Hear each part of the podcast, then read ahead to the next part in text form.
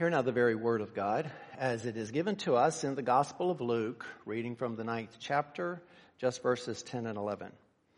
On their return, the apostles told him all that they had done, and he took them and withdrew apart to a town called Bethsaida. When the crowds learned it, they followed him, and he welcomed them and spoke to them of the kingdom of God and cured those who had need of healing. I mean, the Lord illuminate us as to the meaning of this passage. May it have bearing on our hearts as we go into this year. Let's ask Him for that to happen. Father, as we look at this great word, as we prepare ourselves for one of the great miracles that Jesus worked as, uh, uh, that this is sort of an introduction to. I just pray that we will pause a little bit, not speed over these verses, but try to visualize them and, and try to put ourselves there and to see and learn of Jesus more fully than sometimes we do. And then to ask ourselves a question, if, if we are seeing these events as they actually happened or are we seeing them through our own eyes and in more of a modern context? Lord, we will indeed give you the glory for that. In Jesus' name we pray. Amen. Well, many of you know that before I was a pastor, uh, actually after I got saved, I, I, spent quite a few years with probably one of the best gigs that anyone can have. I mean, I got to travel the world with a camera uh, and to see all kinds of ma- amazing things. Uh, to um, to look at the kingdom from many different perspectives. I was making videos for missionaries, and what I would do is go and stay with them for a while, make a video, and just give it to them so that they could then give that video to their supporters. And sometimes I would make videos of the missions outreach of the church we were attending at that time. Uh, and as a matter of course, you can imagine I spent some time in some of the poorer places of the world, actually some of the most unspeakable slums that you could imagine. People living in the most amazing squalor that you, you, you, you just couldn't uh, uh, visualize it. But then I would go and I would take these videos and I would come back and there was a phenomenon that occurred over and over and over again. I would look at the video and something had happened. It wasn't the way I remembered it. It was as if it had been sanitized. It was cleaner than it was. Uh, the people were happier than I remembered them being. Uh, the suffering didn't seem to be as intense as it was, and certainly the smells that always accompany that were not there. And so rather than having a rendition of the way it actually was, I had a sanitized version of what it was. The only way really to get get to see it the way it is, is to actually go and to be there. Now, as we turn our attention to our text this morning, there are two things I want to bring out. And if I'm successful, I'll be able to, to get you there to where you can be in the midst of this. The first thing is that Jesus did not live or work or minister in a sanitized world. He, he, he, was in an unsanitized world. He is right in the middle of the most difficult situations, the kind of situations that occur when there's no medical science. There, there, there's no fixing problems that people had. So he dealt with real pain and real suffering and real disease, real demonic activity, real poverty, real hunger, real oppression, and real death. I mean, this is the world that Jesus actually lived in. And when we read the stories, the second point that I want to make is if you're honest with yourself, I think you probably sanitize it in your mind. You either zip over it real quickly because it's leading on to something else, or, or you, you, you, see it in the context that we live in, which is very sanitized compared to the place that Jesus was and the kind of suffering that he was confronting with. And of, course, there is no suffering greater that any human being can possibly imagine than the suffering that Jesus came to save us from which is the suffering for an eternity in hell. So, um, if, if you can this morning, I want to see if we can desanitize. I mean, we have to desanitize because we've got, we've got this vision in our minds. If you can desanitize this passage for just a bit and place yourself there in the midst of horrific suffering, and then we're going to get a better idea of the ministry that Jesus had, and I think the ministry that he calls us to.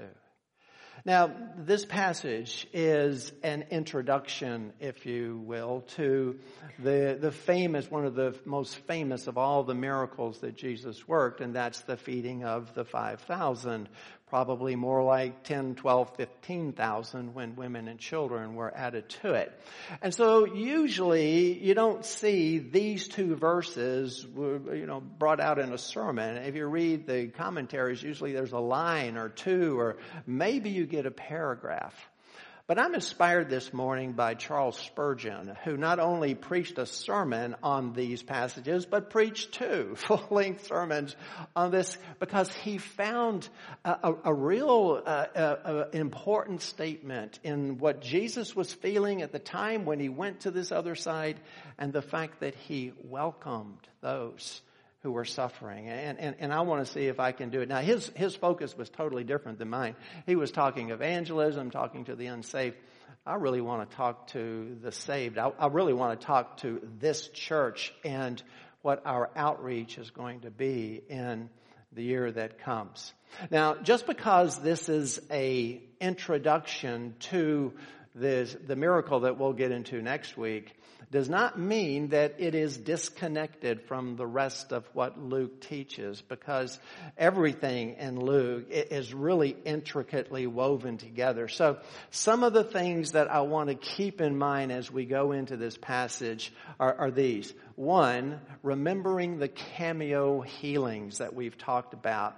And when I say a cameo healing, I mean a healing that we actually know the details of, like that demoniac on the other side that Jesus cast the demons out of, like the woman with the flow of blood that touched Jesus from behind and her flow was stopped, like the raising of Jairus' daughter from the dead. Now, each one of those, we have a lot of details. But when we see a blanket statement like this, and Jesus, you know, was healing and, and all who came to him were cured, we, we tend to just zip over it as, as if it didn't take all day long, or as if Jesus didn't do this all day long, day after day, day in and day out. And I think if we're going to really see the kind of ministry that he has, we need to keep that in mind. Second thing that I want us to keep in mind, and I know that we just can't get away from the parable of the sower, but we're going to be talking about apostling this morning. We're going to be talking about outreach and missions. And we're going to be talking about that very same parable of the sower who goes out into the field to sow the gospel, out into the world to sow the gospel, because that's exactly what Jesus sent his apostles to do, and it is exactly what Jesus is going to be continuing to do himself. So that parable comes into it. And there's one other thing that I want you to keep in mind.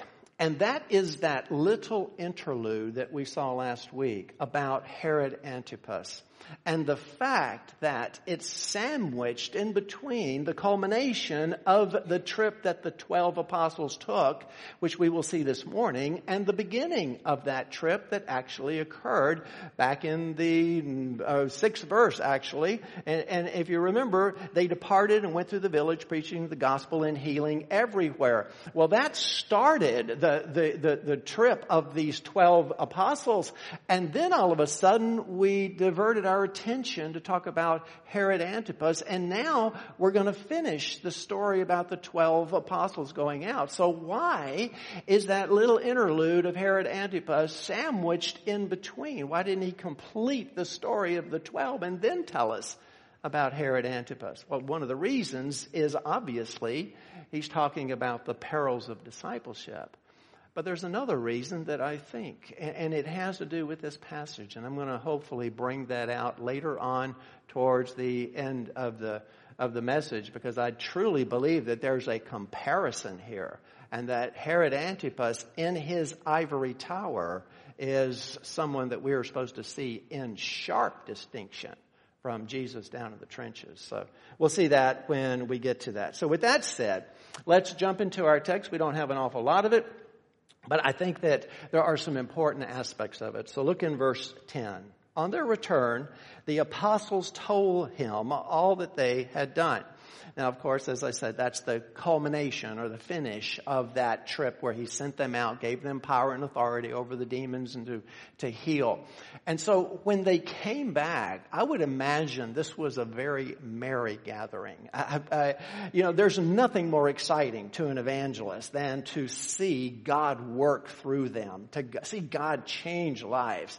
And I can only imagine what it must have felt like for these men being given the power and authority now over demons and healing and going out and actually seeing God work through them in that way. Now I know that they ran into problems. I know that they, uh, Jesus said, you know, I want you to shake the dust off your feet when they reject you. So I'm sure there was a lot of rejection, but I don't think that's probably the subject that they're talking about. They're exciting, excited because they've seen the work of the Holy face to face, right up close, and there's nothing more exciting than that. Now, there's two words in that statement that I want to bring out and just, you know, comment on just a wee bit because we do have a model that the church needs to follow. The first is that, uh, is that word apostle. And I'm not going to go into it because I know a couple of weeks ago I did. The word apostle simply means to send. It's a sent one. And it is not unique to Christianity, but the way that it is being used in Christianity is entirely unique. And that is the ones that Christ sent into the world powered with authority to cast out demons and heal. Now, I realize that there are other people in scripture that were, are referred to as apostles. I realize that there are people today who claim to be apostles. I'm not here, I'm not, I don't, I don't want to even address that today. What I want to do is focus on these 12 men minus Judas plus Matthias and Paul. 13 men that God gave special power and authority to, to accomplish something specific. They are unique in all of, of redemptive history, and this power died with them at the end of the apostolic age. In fact, towards the end of their lives, it had even started to wane. And what, what, what we're seeing here is a model of the, how the church is supposed to deal with its ministry, a model that we call apostling. And I know that we've talked about apostling for many, many years, and most of you know what it is, but just so no one misunderstands me when I say that word, it's a made up word. You're not going to find it in the dictionary. When I refer to us as apostlers, that's also a made up word. Now, I am referring to the Greek word apostello, which is the word to send, but when Jesus gave his disciples the Great Commission, we're not the apostles, but we are under the same command to go forward and to, to uh, disciple the world and to bring them into the kingdom and to share the good news of the gospel with people and show them the, the, the, the, the mercy and the compassion of Christ. That one-two punch of apostling is, is what we see all through scripture. The first apostle with a capital A was Jesus, sent by the Father to this world to bring the light of heaven, to proclaim the good news of the gospel of, of, of, of, of God's gospel, the gospel of the kingdom, and at the same time to authenticate that gospel, that message, by working mighty deeds. That the one led to the other, the proclamation of the kingdom being the most important. Well, he has just given that power to his apostles and sent them out. Once again, they are unique, but we have the same calling. So when I talk about apostling this morning, I'm talking about the central function of the church. This is what we're supposed to do. This is what Jesus commanded us to do as far as going forward and to share the good news of the kingdom that is upon us. So that's the meaning of apostling. It doesn't mean I'm not claiming that we're apostles because they, they died out long ago. I'm saying that we have the same calling as the apostles had to go and to show the compassion of Christ through mercy ministries to authenticate the message that we want people to hear.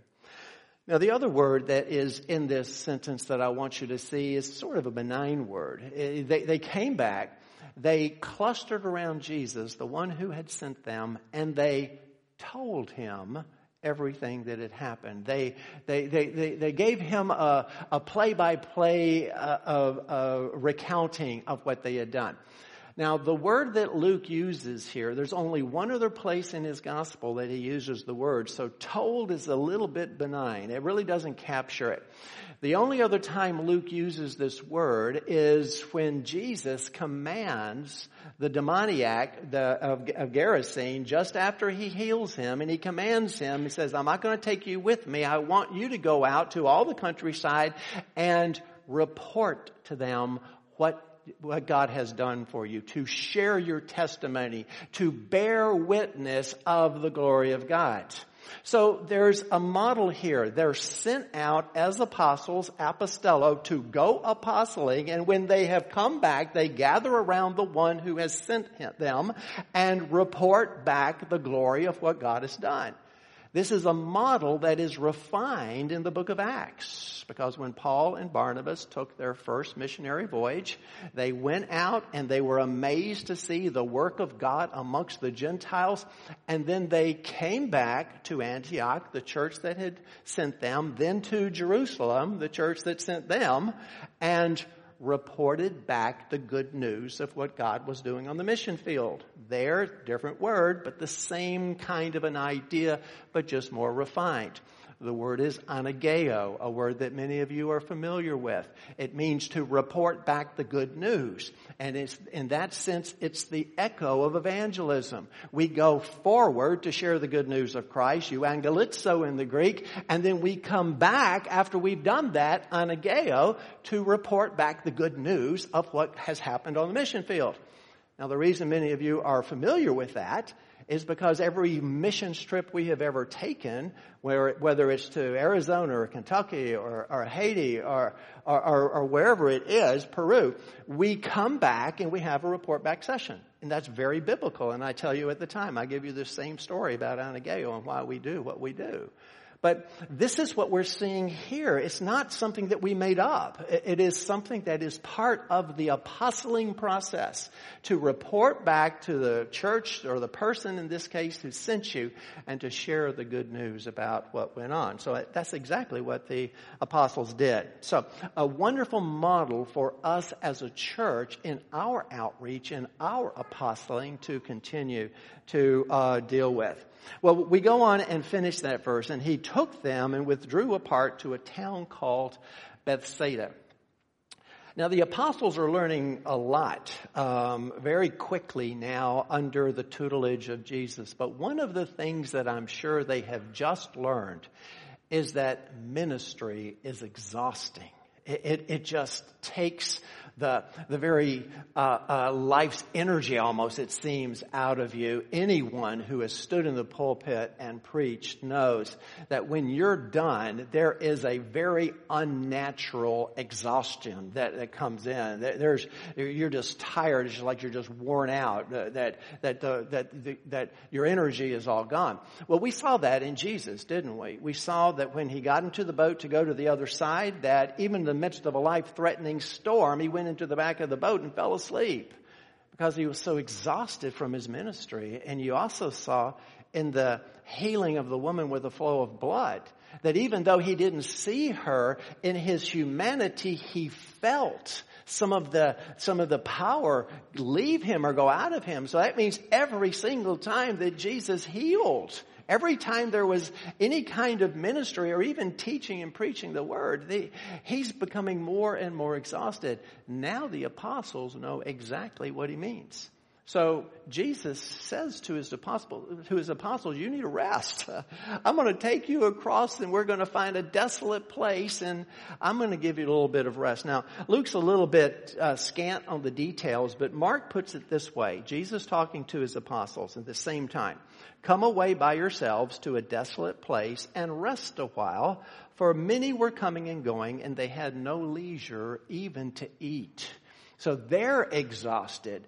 But I also think that Jesus would be exhausted too.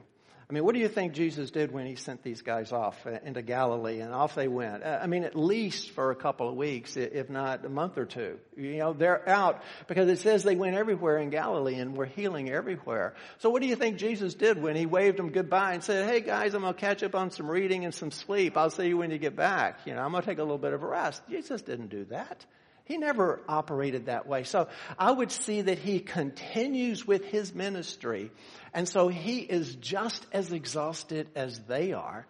And plus, something has happened in the interim here. Again, Luke keeps our attention on Christ. He doesn't remove it and get us off on John the Baptist. But Jesus has learned that John the Baptist is dead, that he's been beheaded, and he just wanted to get away. Whenever Jesus was troubled, he would get away and get up to a mountaintop and spend some time with his Father. So we, we know that Jesus is just as exhausted as his disciples. This is going to be important later on. But he takes them to a, a village, a town called Bethsaida. Now, Bethsaida is just on the eastern side of the lake, just south of where the Jordan River empties into the Sea of Galilee. It's a town that is aptly named because it means house of fish or house of fishers and it was a, um, a, a, fishing village. And um, probably that's not the destination. That might be just where they parked the boat, because or docked the boat, I guess I should say, because uh, the Gospels tell us that Jesus took them to a desolate place. And actually that's the whole kind of idea behind the feeding of the 5,000. There was no place near them they, they could go and, uh, and get a meal. So we know that they don't stay in Bethsaida. And in fact, uh, Josephus, the historian, tells us that Bethsaida um, w- was built up into kind of a city by Philip. So it's probably a pretty good metropolitan area. So they, they, they get to Bethsaida and off they go to some desolate place. Now, Bethsaida has some distinctions. It's significant for several reasons in Scripture. One, fully, what, a fourth, if not a third, of the apostles came from Bethsaida. That's their hometown. John tells us this. Now Philip was from Bethsaida, the city of Andrew and Peter. So Peter, Andrew, and Philip all came from Bethsaida. Apparently, like Jesus moved from Nazareth, they moved over to Capernaum. And many people think that Nathaniel also came from Bethsaida. So there are some pretty important people as far as the Christian faith are concerned came from that little town. But there's another distinction that will, uh, that I don't know how important it is because uh, I don't know if it's actually the reason that people follow Jesus. We'll get to that in a moment. But Bethsaida, even though it was only three miles from Capernaum, it was just over the border of the outer side of Herod Antipas's tetrarchy and then you were into the tetrarchy of Philip, his half brother. And as we're going to see, many people think that that has a, uh, a significance in what happens next. But we'll get to that in a moment. I think the real distinction that we want to keep in our minds about Bethsaida is that Bethsaida, like Capernaum, was a city of unbelievers. They saw amazing things, but basically, they were a city of unbelievers. Matthew puts it this way. Woe to you, Chorazin! Woe to you, Bethsaida! For if the mighty works done in you had been done in Tyre and Sidon, they would have repented long ago in sackcloth and ashes. But I tell you, it will be more bearable on the day of judgment for Tyre and Sidon than for you. That is harsh language about a city.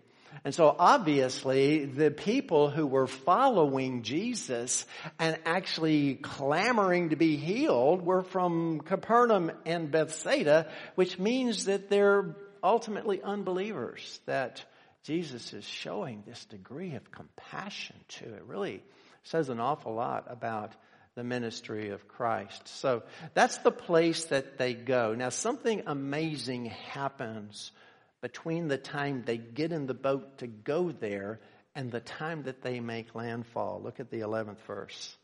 When the crowds learned it, they followed him and he welcomed them. Now, once again, Luke's a little bit sketchy on, not sketchy, but scant on his, um, details.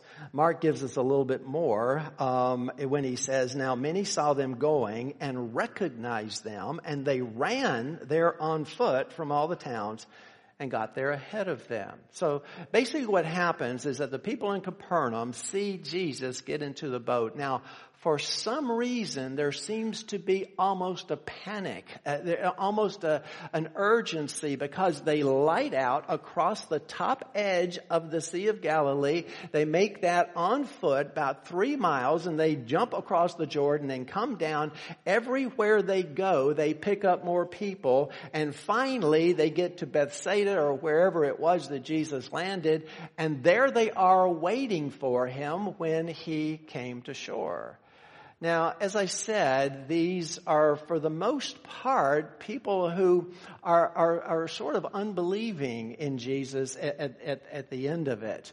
But why do you think there was such a fervor? Why do you think that they were so anxious to follow Jesus? Well, there's several different ideas. One of them has to do with that border of Philip Antipas's um, um, tetrarchy because some people thought that Jesus, hearing that John the Baptist had been killed and that now Herod was interested in him, got afraid and left Capernaum for good to move his headquarters to Bethsaida.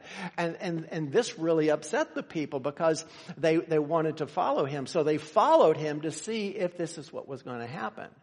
Now, that could be true. I don't think that people knew Jesus very well that thinks that because Jesus didn't run from anybody, you know. Uh, uh, but granted, it's on the other side of the borderline, and Philip and Antipas were not best buddies because actually that whole hubbub between Herod Antipas and Herodias, his wife, well, he seduced Herodias from his half brother Philip. And so therefore they really didn't get along. So it could easily be that if Jesus got into Philip's tetrarchy, he'd be safe from Antipas, but I don't think that's it. And, and, and I don't agree with those who think that they just wanted to sit at Jesus' feet eh, all the more because of the great teaching. Now, I do not doubt that the teaching is great, and I don't doubt that the people marveled at it because in the Sermon on the Mount, we hear at the very end of it that he spoke with authority, not like their scribes. But I don't think that's the reason that they're chasing him down. I think John has it when he tells us in his gospel, and a large crowd was following him because they saw the signs that he was doing on the sick. They, they wanted more miracles. They, they, they, were excited to see this, this first place and, and, and, they were enthralled with it and their entertainment is leaving and going to Bethsaida. So I really think that that has an awful lot to do with it. But anyway, I want you to see if you can visualize this, okay? Because here's the situation. Jesus and his disciples, we know the disciples just got back from this journey. They're exhausted because of the ministry. We know Jesus is also probably exhausted. He knows that his disciples need a rest and we know that he needs a rest. He gets into a boat to go to the other side and when they get there, there's the whole crowd that they just left behind hoping to escape. Here they all are on the, the side of the lake waiting for him to get there, knowing that quite a few of them are the same unbelieving miracle chasers that they left in Bethsaida. So my question to you is what would you do? How would you respond if this happened? Has, has that ever happened to you? Have you ever been bone tired, absolutely, totally, completely wasted, and all you want to do is get home and fall in your easy chair or go or get in bed, and you're just about to fall asleep, and all of a sudden the phone rings, you know? And someone has a desperate need. You've got to get back up. You've got to put your clothes on. You've got to get back out and start it all over again. Okay? Well, that's kind of the situation that we have here. The people are already there when Jesus gets there. Now, you may ask yourself, well, how did that happen? How does Jesus get in a boat, goes straight across the lake, and these guys have to go all the way around? How do they get there before you, before him? Any sailors in the house? Because if you're a sailor, it's not really a hard question at all because the wind is not always with you. I mean, if the wind's right behind you, yeah, you're right across that lake in a straight line, but the chances of that are very slim. And if the wind is in front of you, then you've got to zigzag, call it tacking, beating against the wind. And it takes forever to get to your destination or they might have had to row because there was no wind at all. So it's, it's, an easy explanation of why these people are there before them. But here's the amazing thing, and here's what I want you to see, because this is where Jesus begins to show us the kind of person that he actually is. He welcomed them when he shows up and these same people that he just left and, and, and, and, he's seeing them there, he welcomed them. Now, now, not me. I'm sorry. You know, to my shame, I would say that's not at all what I'm going to do. I'm not going to welcome these guys. In fact, I am going to say, I'm on vacation. Sorry. I'm going up to that mountain and I don't want to see one single one of you guys follow me. Take a number, get in line, I'll be back in a couple of days, but I'm taking a rest, right? Now, who, who would not do that? Because that's the kind of people we are. But Jesus, it doesn't even say that he reluctantly uh, uh, began to minister to them. The word that he, that is used here, he welcomed them. It means to receive them, but not just to receive them, but to receive them with favor, to receive them with gladness, to have the desire to receive them, to actually have a zeal and, and, and to be excited. It says, oh boy, I get to receive these people that I'm trying to escape. Now, what does that tell you, folks? Let me give you a principle. And this is a principle that especially applies to those of you in Christian service. Those of you who feel like you're just being sucked dry. Those of you who feel that every single day is a challenge and a hurdle. And every single day you have something to overcome and there's, uh, there's withdrawals, one after the other after the other, and you just desperately need a deposit. Instead of getting the deposit, another withdrawal, another need. Let me give you a principle.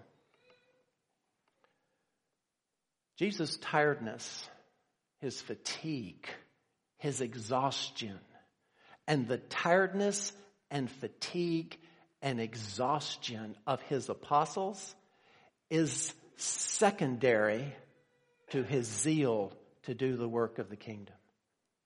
Let me repeat that.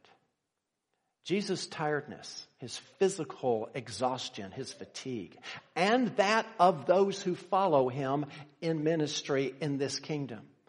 That fatigue and that, that, that, that total exhaustion is entirely secondary to the zeal to do the work of God in this kingdom. Jesus would say, this is the reason that I am here. When I leave this world, I can rest. There is a Sabbath rest for the people of God. There is a time that we will lie down and we will rest and we will be regenerated and refilled. And not that we don't need it here, but the, the whole purpose and the whole uh, uh, makeup of the kingdom of God is a kingdom that literally saps the life out of us. But yet, the zeal for the kingdom, the zeal for his father's house, the zeal for what we have been called to do is greater than our own exhaustion, our own needs. And that becomes entirely secondary if we are going to follow in the feet of Jesus or the footsteps of Jesus because that is the model that he shows us time and time again. He stays up all night apostling. And that's what we see next. We see what it actually means again to apostle. Now notice what it says, and he spoke to them of the kingdom of God and cured those who had need of healing. Where it is, over and over again, we see it in the Gospels. That place, the primary place goes to the preaching and teaching of the word. That's the very first thing that takes precedence over everything else. In fact, the healing ministry is so that the people will accept the message to authenticate the messenger and the message that he brings. That's what it's all about. But the, the, the, the apostling is exactly those two things to proclaim the, the, the, the message of the kingdom of God and to heal those who are sick. I, I, I asked this question a couple of weeks ago when we were talking about the apostles that went out. And, and the question is, well, what actually are they teaching and preaching?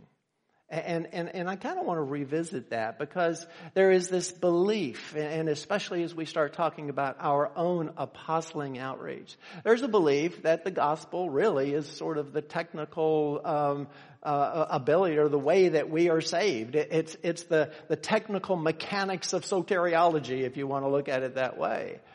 But that's not what Jesus preached because he's not, he hasn't gone to the cross yet. He hasn't been resurrected yet. He hasn't ascended to heaven and been coronated yet. So what actually is Jesus preaching? What he is teaching these people under the thumb of Phariseeism and their legalism is that God loves them and therefore because he loves them, he knows that they're incapable of saving themselves. So he has sent his son as the redeemer, as the Messiah, as the Christ. The kingdom of heaven is upon you. So therefore repent and believe in the gospel. And I know that he told many parables of the kingdom, the, the parable of the, of, of, the treasure in the field and the pearl of great worth and the mustard seed. Probably told stories like the, the prodigal son and illustrations galore. That's the way he taught. But the basics of what he taught is that God loves you and has sent his son. We could wrap it up in John 3, 16 through 18. I think I quoted it last week. I'm not going to quote it again this week, but it is exactly what the total, sum total of what Jesus came to teach. And that is that God loves you and he loves this world and he sent his son so that you could be saved. And whoever believes in my son will be saved, but don't leave this part out. Because this is just as much a part of the gospel as is the love of God. If you reject the Son, if you reject Him, if you do not believe in the Lord Jesus Christ, then you are condemned already. And Jesus taught this from the very beginning. I am here. I am the Son of God. I am the Messiah. And if you trust and believe in me, then you'll be saved. If you reject me, as so many have done, then you will not be saved. In fact, horrible, horrific judgment awaits you. And so therefore, that's what I believe he was teaching and preaching as far as the proclamation of the kingdom. But then notice what Luke says there at the end, and cured those who had need of healing. Now, when I think of this, when, when I think of what that means, it stands out to me, two things basically stand out to me as part of healing, of Jesus' uh, uh, healing ministry. First of all, it was unsanitized. It was real suffering. It was real need. It was people who were truly uh, um, sick or infirm or deformed or disabled in some way. These were people with serious problems. And when, when we look at it in our minds, I think we tend to, de- to, to sanitize it a little bit to where the people just kind of line up, you know, like Benny Hinn goes boop, boop, boop in a line and up, down, everybody gets saved. That's not the way it was. Okay? It, it, it, was a time of intense uh, uh, suffering that the people were going through. And secondly, Jesus was at it all day. I mean, when we see this, when we read it in one little bitty tiny phrase, we tend to compress it in our minds. And we don't recognize that Jesus would do this from sun up until sundown and sometimes deep into the night. And he did it day after day after day after day, showing compassion to the people because he looked at them and they were like sheep without a shepherd recognize that Jesus lived in the real world. He lived in the, the world of suffering. And that suffering was alleviated by what he, um, what he did. And he didn't turn people away. Subject for another day as to when Jesus decided to heal and when he didn't decide to heal, like the people in Gerasene or the people in Nazareth.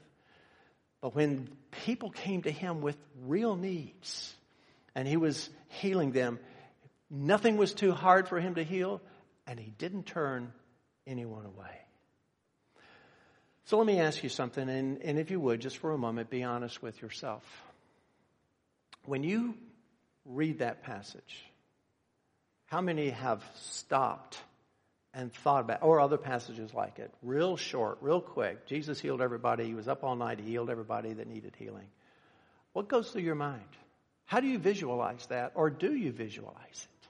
Do you slow down? Do you stop and you take a look and you consider the degree of human suffering that Jesus was confronted with in his ministry and the amount of time and love and compassion that he spent teaching those people or dealing with those people. I have seen just a glimpse of the kind of suffering that, that, that, that he uh, was up against. And, and by the way, one of the things that we need to recognize in our sanitized world, where people get sick and we dial 911 and a, and a, a pristine ambulance comes and take, takes them away with, with trained medical people and they go to a pristine hospital where it's totally sanitized and people walk around in white coats.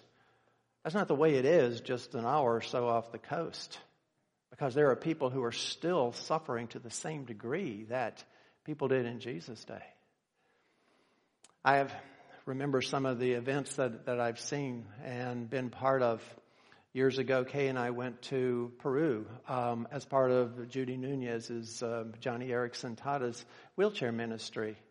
And we saw some of the most heart wrenching situation, a young girl out of the countryside who had no use of her legs and spent her entire life, she was a teenager, but she had spent her entire life dragging herself around on her stomach because her hands worked. No mobility whatsoever. Her hands were terribly scarred and calloused.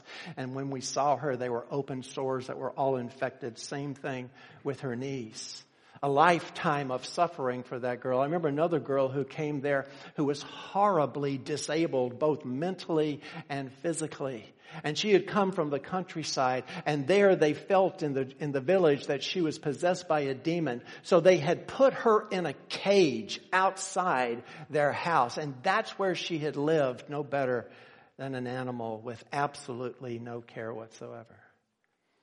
I remember a young man that I ran into in a little village in Haiti, out in the cane fields, place called Guard, um, Boisseau, I believe is the name of it. I probably re- mispronounced that name. But nonetheless, this man had a tumor in his jar, very similar to the tumor that my daughter has in her leg. And, and it was incurable, and there was nothing that could be done, even if he had the means to it. And it was about the size of an egg at the time that I saw it, and it was had his teeth going all different directions. It was growing out of his mouth. He couldn't close his mouth. It would continue growing until it simply blocked his his um, windpipe, and he died a miserable, suffering death. I'll never forget one of our medical clinics at another little village in Haiti called La Belle Mer. And we were in a church and we had some nurses with us. Uh, and a woman came in first thing in the morning. And she had her little son with her with hydrocephalus, the, the water on the brain.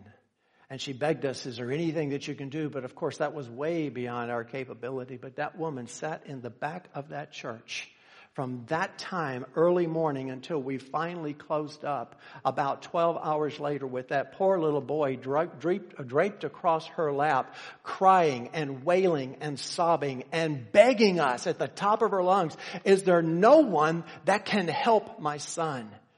Is there no one who can save him? I've seen some of the suffering that exists out there. I was in Africa at the height of the AIDS crisis.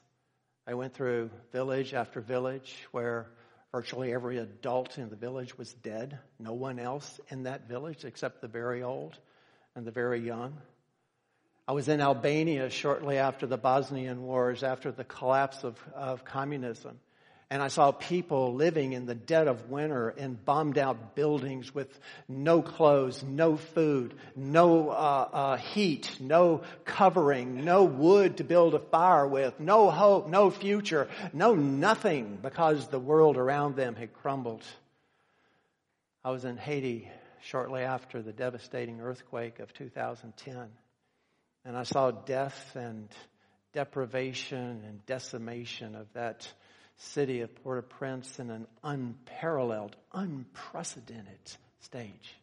So I've seen just a little bit of what Jesus spent his life doing. I saw what he can, I can only imagine what it is like to see people eaten up with leprosy to where it looks like it's actually eating the skin right off of your fingers down to your bone. I, I, when, when people were blind or lame in those days, there was no one to take care of them. There was no social uh, uh, systems to provide for them. They sat on the side of the road and begged every day of their life for a penny so that they could simply have something to eat. Or a man who was so horribly disabled, he couldn't even roll over into the waters of Bethesda when he thought that an angel had stirred it. Now, Jesus spent his life ministering to those with deep and unsanitized needs. And I wonder, dear brothers and sisters, if we see it the same way. If you can visualize that, then I want you to visualize Jesus right in the middle of it because that's your Lord. That's how he spent his time. Now, if you can visualize that, then step away where just one other thing. Because Jesus did not just come to heal the physical suffering of people. He came to also to, to show the good news of the kingdom of God, but to warn us that this world is not all there is and there is an accounting that will occur. And that if you think the suffering that you see around you is anything, you have no idea of the degree of suffering that happens in an eternity in hell. And Jesus used different metaphors to talk about it. He talked about the outer darkness where there is weeping and gnashing of teeth. He talked about the, um, the, the valley of Gehenna where the worm doesn't die and the flame doesn't go out. He talked about a rich man just begging Abraham to have Lazarus put his finger in a little bit of water because he was in torment. Jesus talked more about hell than anyone else did. And the, the reason is because he doesn't want you to go there the amount and the degree of human suffering that Jesus is trying in, in his ministry and going to the cross and begging people to believe in him is to alleviate the worst human suffering that can possibly happen. So I wonder sometimes where do we fit in? Is that the world we live in? I told you I was going to bring Herod Antipas back up. And the reason I want to is because I think there's a comparison here. I don't think Luke meant it to be. I just, it's theirs, and that's what I see. Because you see, Herod Antipas lived in the middle of Galilee. He's surrounded by this suffering. And yet he's in a bubble. He lives in his ivory tower. He lives in a sanitized existence. He never goes down to the people. In fact, he hears about Jesus healing them and he doesn't care that Jesus is out there healing his subjects. What he is afraid is that John the Baptist has come back from the dead. He's going to have to kill him again. That's all the man cares about. The man doesn't care about the needs of the people who are there. He just kind of skates on top of them. My question, brothers and sisters, is where do we fit? Are we more like Herod in his sanitized world? Or are we more like Jesus down in the trenches, down at the bottom of the falls, dealing with the broken bodies and the broken lives? Well, sort of traditionally, in one of the first Sundays of the year, I kind of like to set our trajectory for the year. And what has been on my heart is apostling. We've had a, a, a time where it wasn't possible, where we had to stop because of vaccinations, because of COVID, because of, of violence in Haiti. But this year, I think that we need to we need to pick it back up again. This year, I think we need to push and to drive and we need to consider the fact that there are people who are suffering right now in the world, brothers and sisters, who are suffering just as the people in Jesus' day suffered. And I want to know, do we care about them at all? Are they important to us? We are surrounded by people who are going to go to hell. Now I realize we cannot save them. Only God can change the heart. But He has ordained us and given it to us to go out and tell people about the good news of the kingdom of God. Do we not care of all the suffering that is going to occur to people when they leave this world? Do we not care about their physical suffering, both here in this world and in the world that surrounds us? And so therefore, brothers and sisters, what I am hoping that we will do this year is once again pick up our apostling, but this time I pray that it is a desanitized. You see, we can't just say an unsanitized because we've already sanitized it in our minds. People don't suffer because they're not in front of us. If we could see the suffering is out there, then we would do something about it. And that's what I'm calling this church to do in this year. Some way. I can't tell you exactly how we're going to do it because everywhere we turn, there's a roadblock. But that is our focus. Not just to to, to, to proclaim the good news of the gospel. I want to do it locally here as we always have, but also to preach a desanitized apostling. Let's pray. Lord, I know that um, as a church and as people, we've been up some uh, up against some difficulties, uh, restrictions on travel, um, real danger of, of illness and death.